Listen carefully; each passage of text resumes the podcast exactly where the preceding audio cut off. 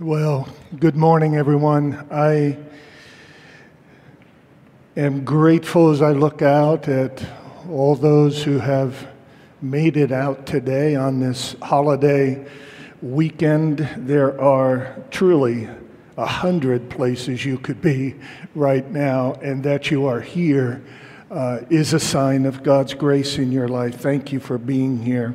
And it's now my privilege to open up God's Word to us. So I want to encourage you to turn in your Bibles to Colossians chapter 1 as we continue to work our way through the book of Colossians. Our, our text is going to be in chapter 2, but I want us to get a bit of the context and the the backstory, if you will, to the text that we are going to be thinking about today. So, beginning in Colossians chapter 1 and verse 13, we read, He has delivered us from the domain of darkness and transferred us to the kingdom of His beloved Son, in whom we have redemption, the forgiveness of sins.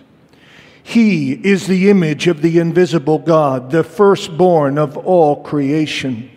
For by him all things were created in heaven and on earth, visible and invisible, whether thrones or dominions or rulers or authorities, all things were created through him and for him. And he is before all things, and in him all things hold together. And he is the head of the body, the church. He is the beginning, the firstborn from the dead, that in everything he might be preeminent. For in him all the fullness of God was pleased to dwell.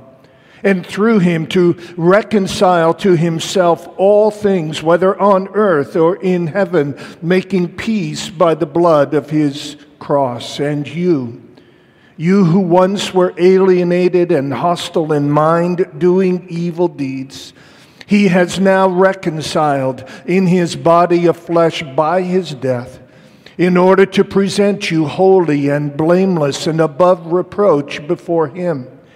If indeed you continue in the faith, stable and steadfast, not shifting from the hope of the gospel that you heard which has been proclaimed in all creation under heaven, and of which I, Paul, became a minister. And now down to verse 6 of chapter 2.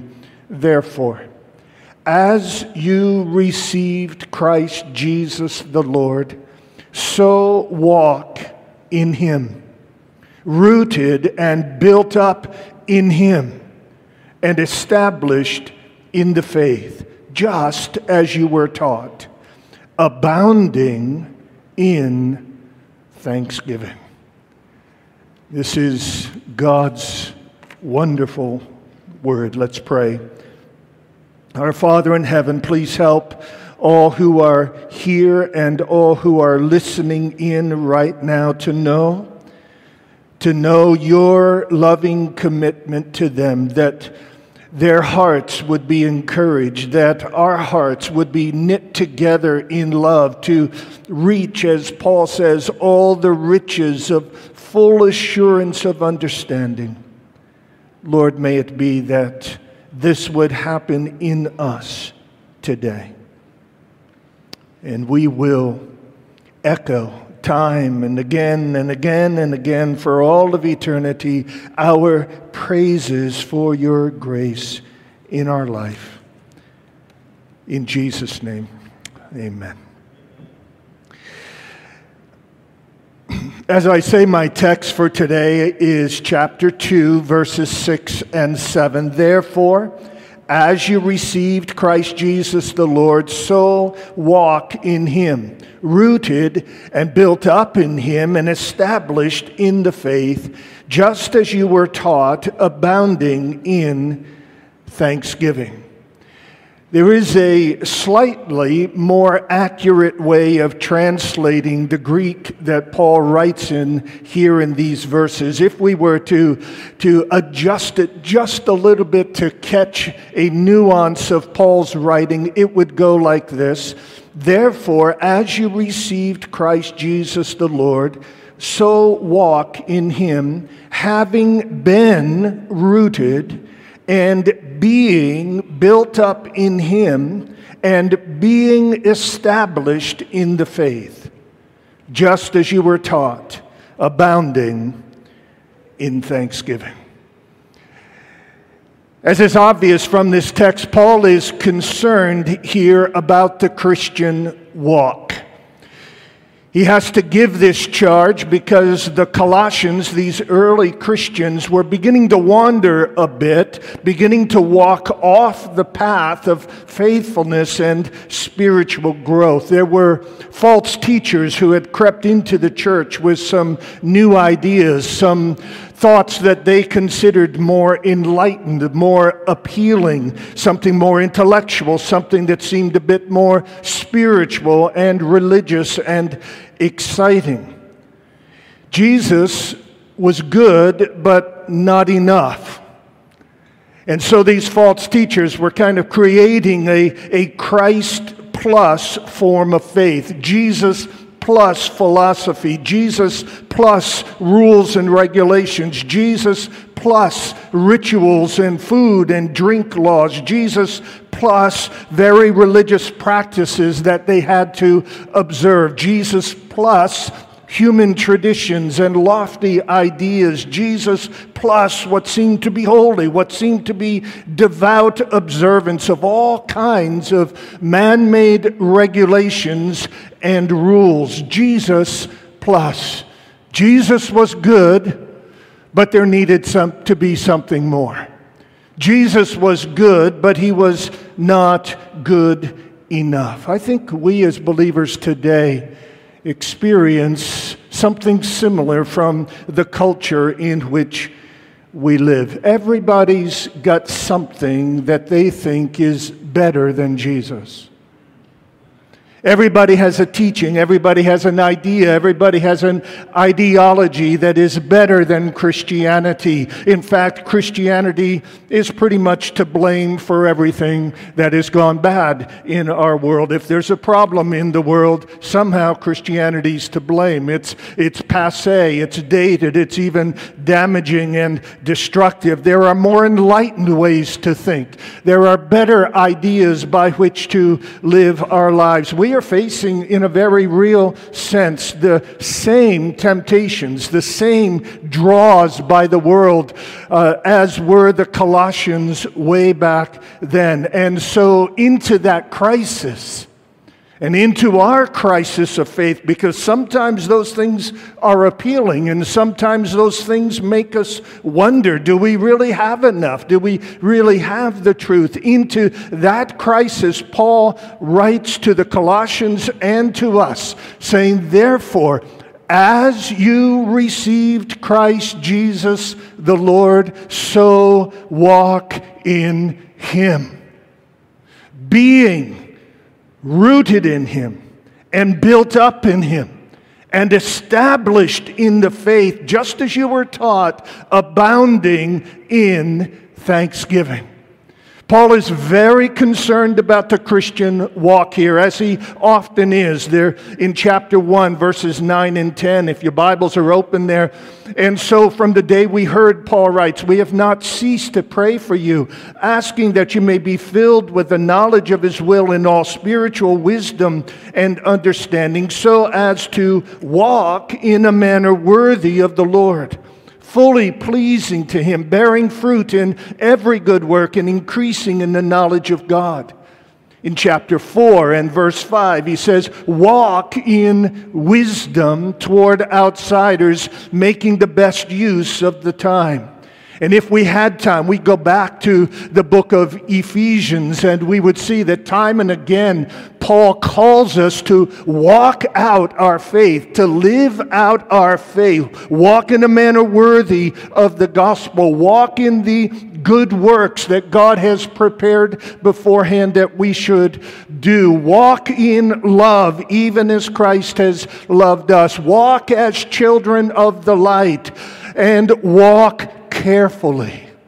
These are the, the exhortations and the imperatives that God or Paul gives to us in the book of Ephesians. And here in Colossians, Paul echoes it. God, through the apostle, is very concerned about how we walk. It matters how we walk.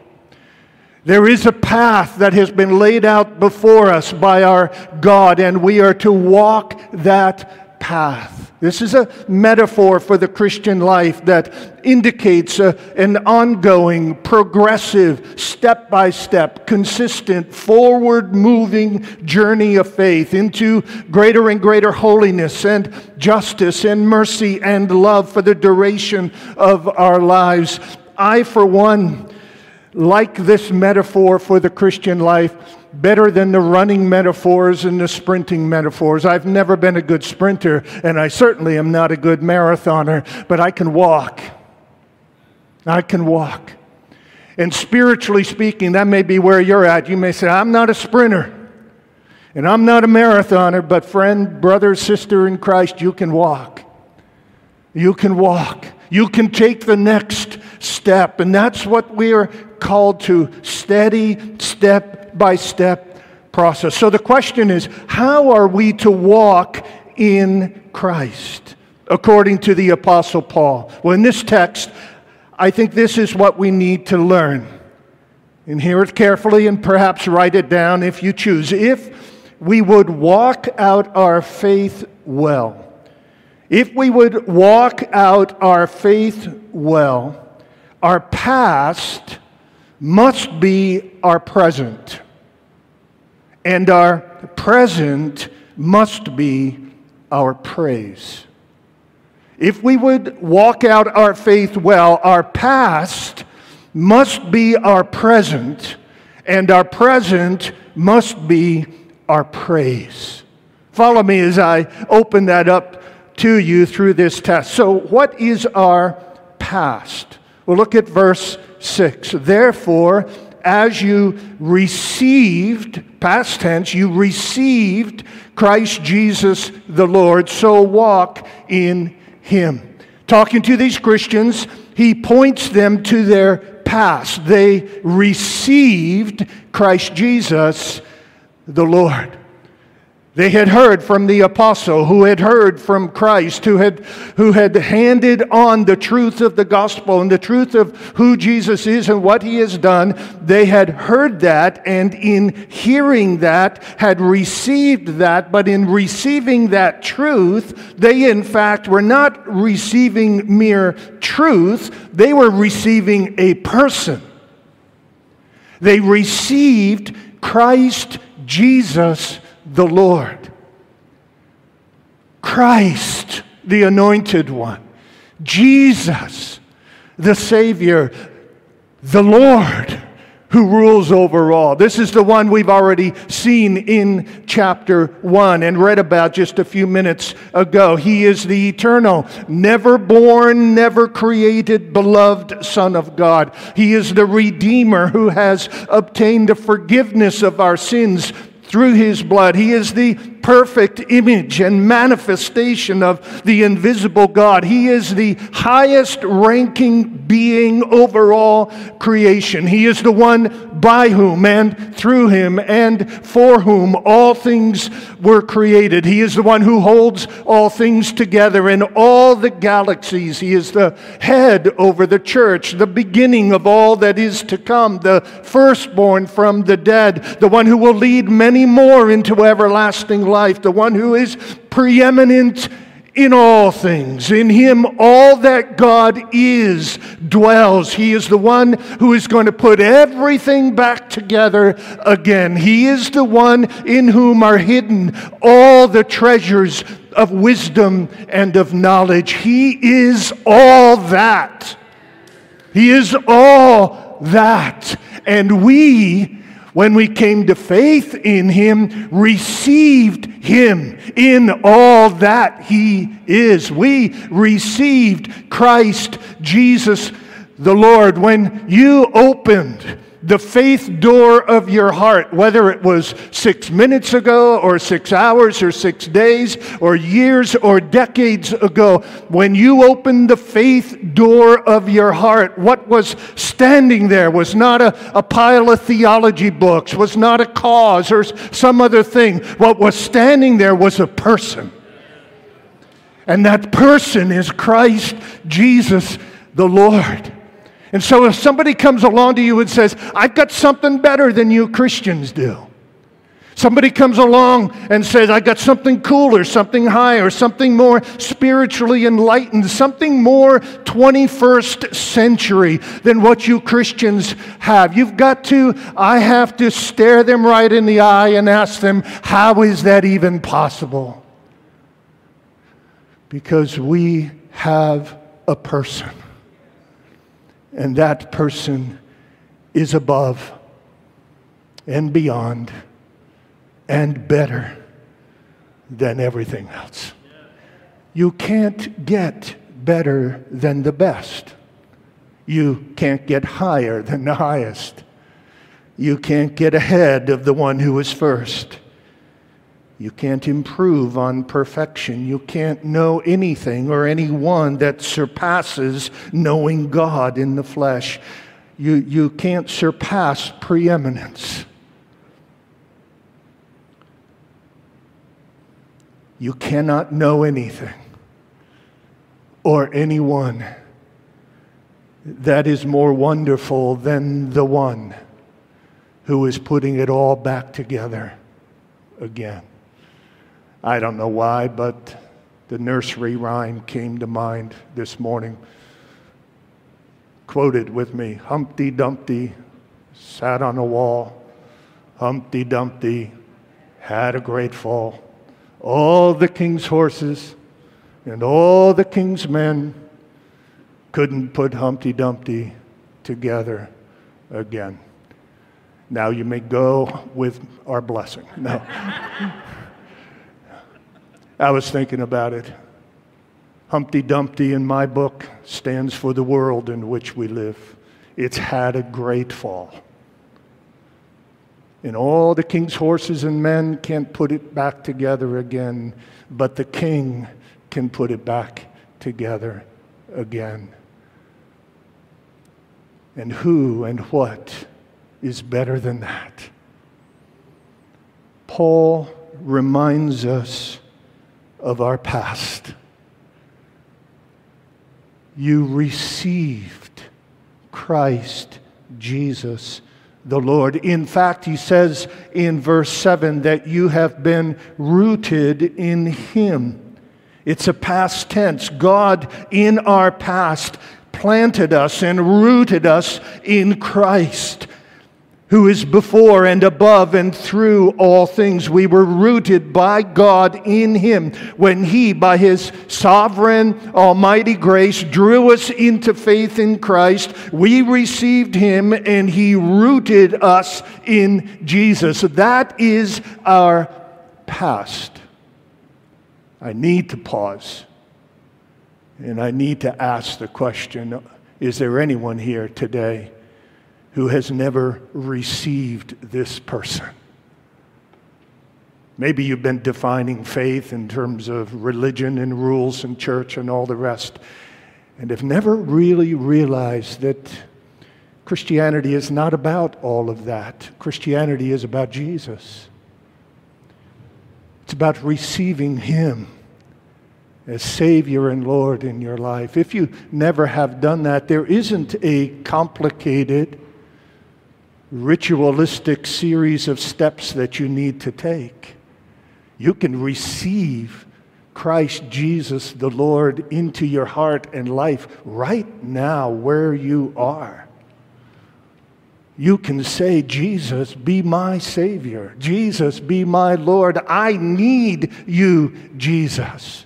For I am a sinner and I am broken and I need to be put back together again. And I can't do it, but I believe you can.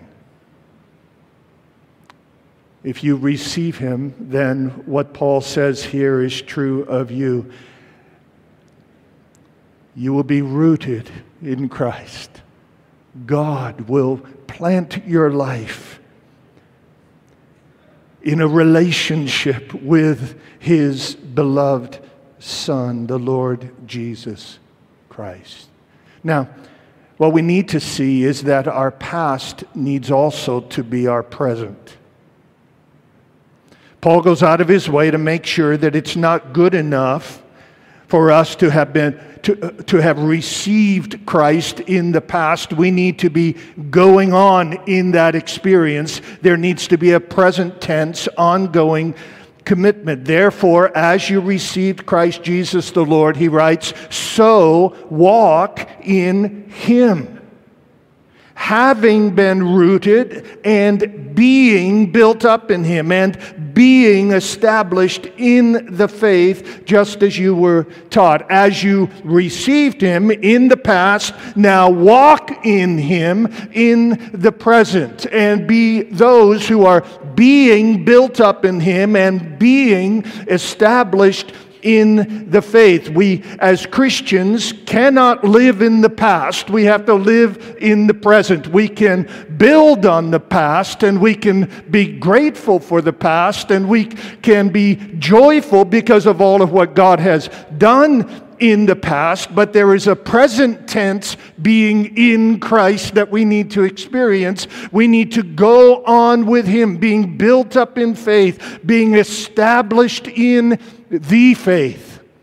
And notice what he says they're being established in the faith, not in faith. If in the Bible, in the New Testament, there's a difference. If it said being established in faith, that would mean that God wants us to be established in our faith, uh, our belief, our trust, which of course He does want us to do, but that's not the point here. Paul says here, you are you need to be going on being established in the faith, which is a New Testament way of saying in the body of truth and theology and doctrine that that are the faith that we have come to believe. We need to be established in the truth of God's word. We need to be men and women and young people and children who know the truth of our faith, who know what we believe and the one we believe in and who he is and what he is like and what he has done and how he rules and how he reigns. We need to know that God is sovereign and God is good and God is faithful and God is great and God is kind and God is gracious and God is merciful. We need to know that God's Son is the Father's equal and He is all those things that I just said. And He is the one who has redeemed us through His precious blood, and on the third day was raised from the dead, and then ascended up into heaven, and now is reigning on the throne of heaven until he returns in all of his glory. We need to know these things. We need to be established in the faith. We need to be those who are strengthening our faith by deepening our understanding of that faith. We cannot walk the life of faith unless we are in the faith and unless we are delighting in the truth. So that means if we are disciples of Christ and followers of Christ, we must be men and women and children who know the word of Christ. This is the way to walk well, and this is the way to bring the past into the present. In an ongoing way, we receive Christ Jesus the Lord by being built up together in Him and by being established in the faith. And so, and so, as you have received Christ, Jesus the Lord, so walk in Him having been rooted and being built up in Him and being established in the faith, just as you were taught, abounding in thanksgiving. If we would walk out our faith well, our past must be our present, and our present must be our praise. For what does Paul say? that we are to be abounding in thanksgiving. The word abounding actually means that we are to be full and overflowing. There is a surplus, there is an overflow. Our lives are simply filled up with and overflowing with thanksgiving because of all that God is and all that we have in Christ, because of the fact that we actually have received Christ Jesus the Lord, because of the fact that this preeminent one is now ours and we are His, because of the fact that He is Christ Jesus the Lord. We should be abounding in thanksgiving. Do it in your own time. Go home, study the book of Colossians, and see how many times Paul calls us to thanksgiving. We are to sing and teach and admonish one another with wisdom and psalms and hymns and spiritual songs, he says in chapter 3, with thankfulness in our hearts to the Lord. And whatever we do, whatever we do, in word or deed, do everything in the name of the Lord Jesus. What? Giving thanks to God the Father through him. It is, it is hard it is hard to keep walking if our praise isn't talking, if I can put it that way. It's hard to keep walking if our praise isn't talking. It's hard to keep going. It's hard to be strong, strengthened in faith, unless the things that we have learned produce gratitude and praise and worship in our hearts. So we need to be a learning people, but learning isn't enough we never have really learned anything in our lives about Jesus or about the Father unless what we have learned has turned into praise and worship. You can, you can learn theology every day of your life till the day you die, but if that hasn't been turned into worship, then it's worthless. We need to be a people who are abounding in thankfulness, abounding in thanksgiving. And in this context, Paul is not referring to the everyday blessings of our lives. We do have everyday blessings, don't we? And we should be thankful. But he's talking here about the deep things. He, he's talking here about all that we have in Christ. If we want to walk well, if we want our life to finish well, then we need to be those who delight in the past, but bring the past into the present and then turn the present into praise and into worship. May it be this week that each and every one of us will, with renewed hearts and with renewed minds, will commit to being established in the faith. I wonder how much time this past week did you spend being established in the faith? That isn't meant to guilt you. It's, it's, a, it's a fair question, don't you think? It's a fair question. How much time did you spend this past week being established in the faith? Learning, and growing, and deepening in the faith. That's what's going to make you thankful. That's is what is going to make your thanksgiving be something that you express and you worship. You want to you want to be ready next Sunday for praise and thanksgiving? Spend this week being established in the faith. That's how it works. You don't come to church to get your praise on. If uh, you come to church to let your praise out because you've already got the truth and the glory of who God is in you. Now let's get our praise on. but let's do it with minds and hearts that are overwhelmed with wonder because we have the God we have, the Savior we have, the Lord we have. He who is the highest and the best, we have received by faith. Now let us walk in Him. And if you have never received him, don't walk out of here before you do. Um, and then you can walk out of here a new person with a new Savior and a new purpose in your life. Let's pray.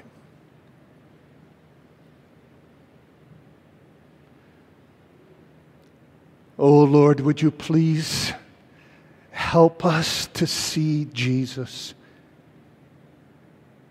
Help us to lay aside and to put aside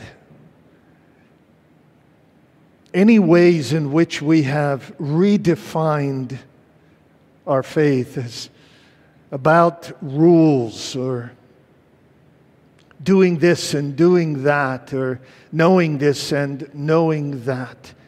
Anything that has distracted us from realizing our faith. Our faith is a receiving of Christ for the transforming of our lives. Oh, Lord, would you please this week root us even deeper? Would you build us even stronger? Will you establish us in the faith? And Father, may we realize that your grace is enough for all this because Jesus is enough for all this. In his mighty name we pray. Amen. Amen.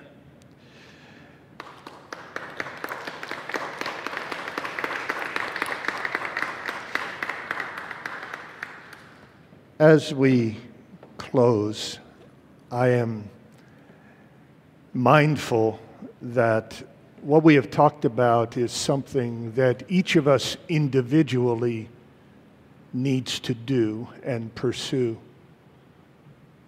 But though we are to do it individually, we are never to do it alone. Um, and we can't do it alone. That's why earlier in chapter 2, Paul says that we are to be knit together in love. And that's why the last chapters of Colossians are all about how we are to do life together. Because this walk, while you as an individual need to take this walk and finish this walk, you cannot do it alone. And so this week, make sure you fellowship, make sure you engage with others, make sure you encourage and strengthen each other's. Try to discern those that perhaps have forgotten the past and uh, are not in the present and in the moment enjoying Christ, try to discern who they are and try to come alongside of them and be brother or sister to them. Because this is a journey we take together. And so may the Lord pour out his grace and his kindness upon us. May the Lord give us eyes to see those who need encouragement. May the Lord give us wisdom to speak with them and lift their spirits. May the Lord give us strength when we're weary. And may the Lord build us up when the foundations seem to be cracking. May the Lord, in all his goodness, power, and grace, rest upon us and be in us. In Jesus' name, amen. Amen. Friends, enjoy some fellowship. Uh, hang together and encourage and build each other up. And may the Lord keep you and bless you until we meet again. Amen.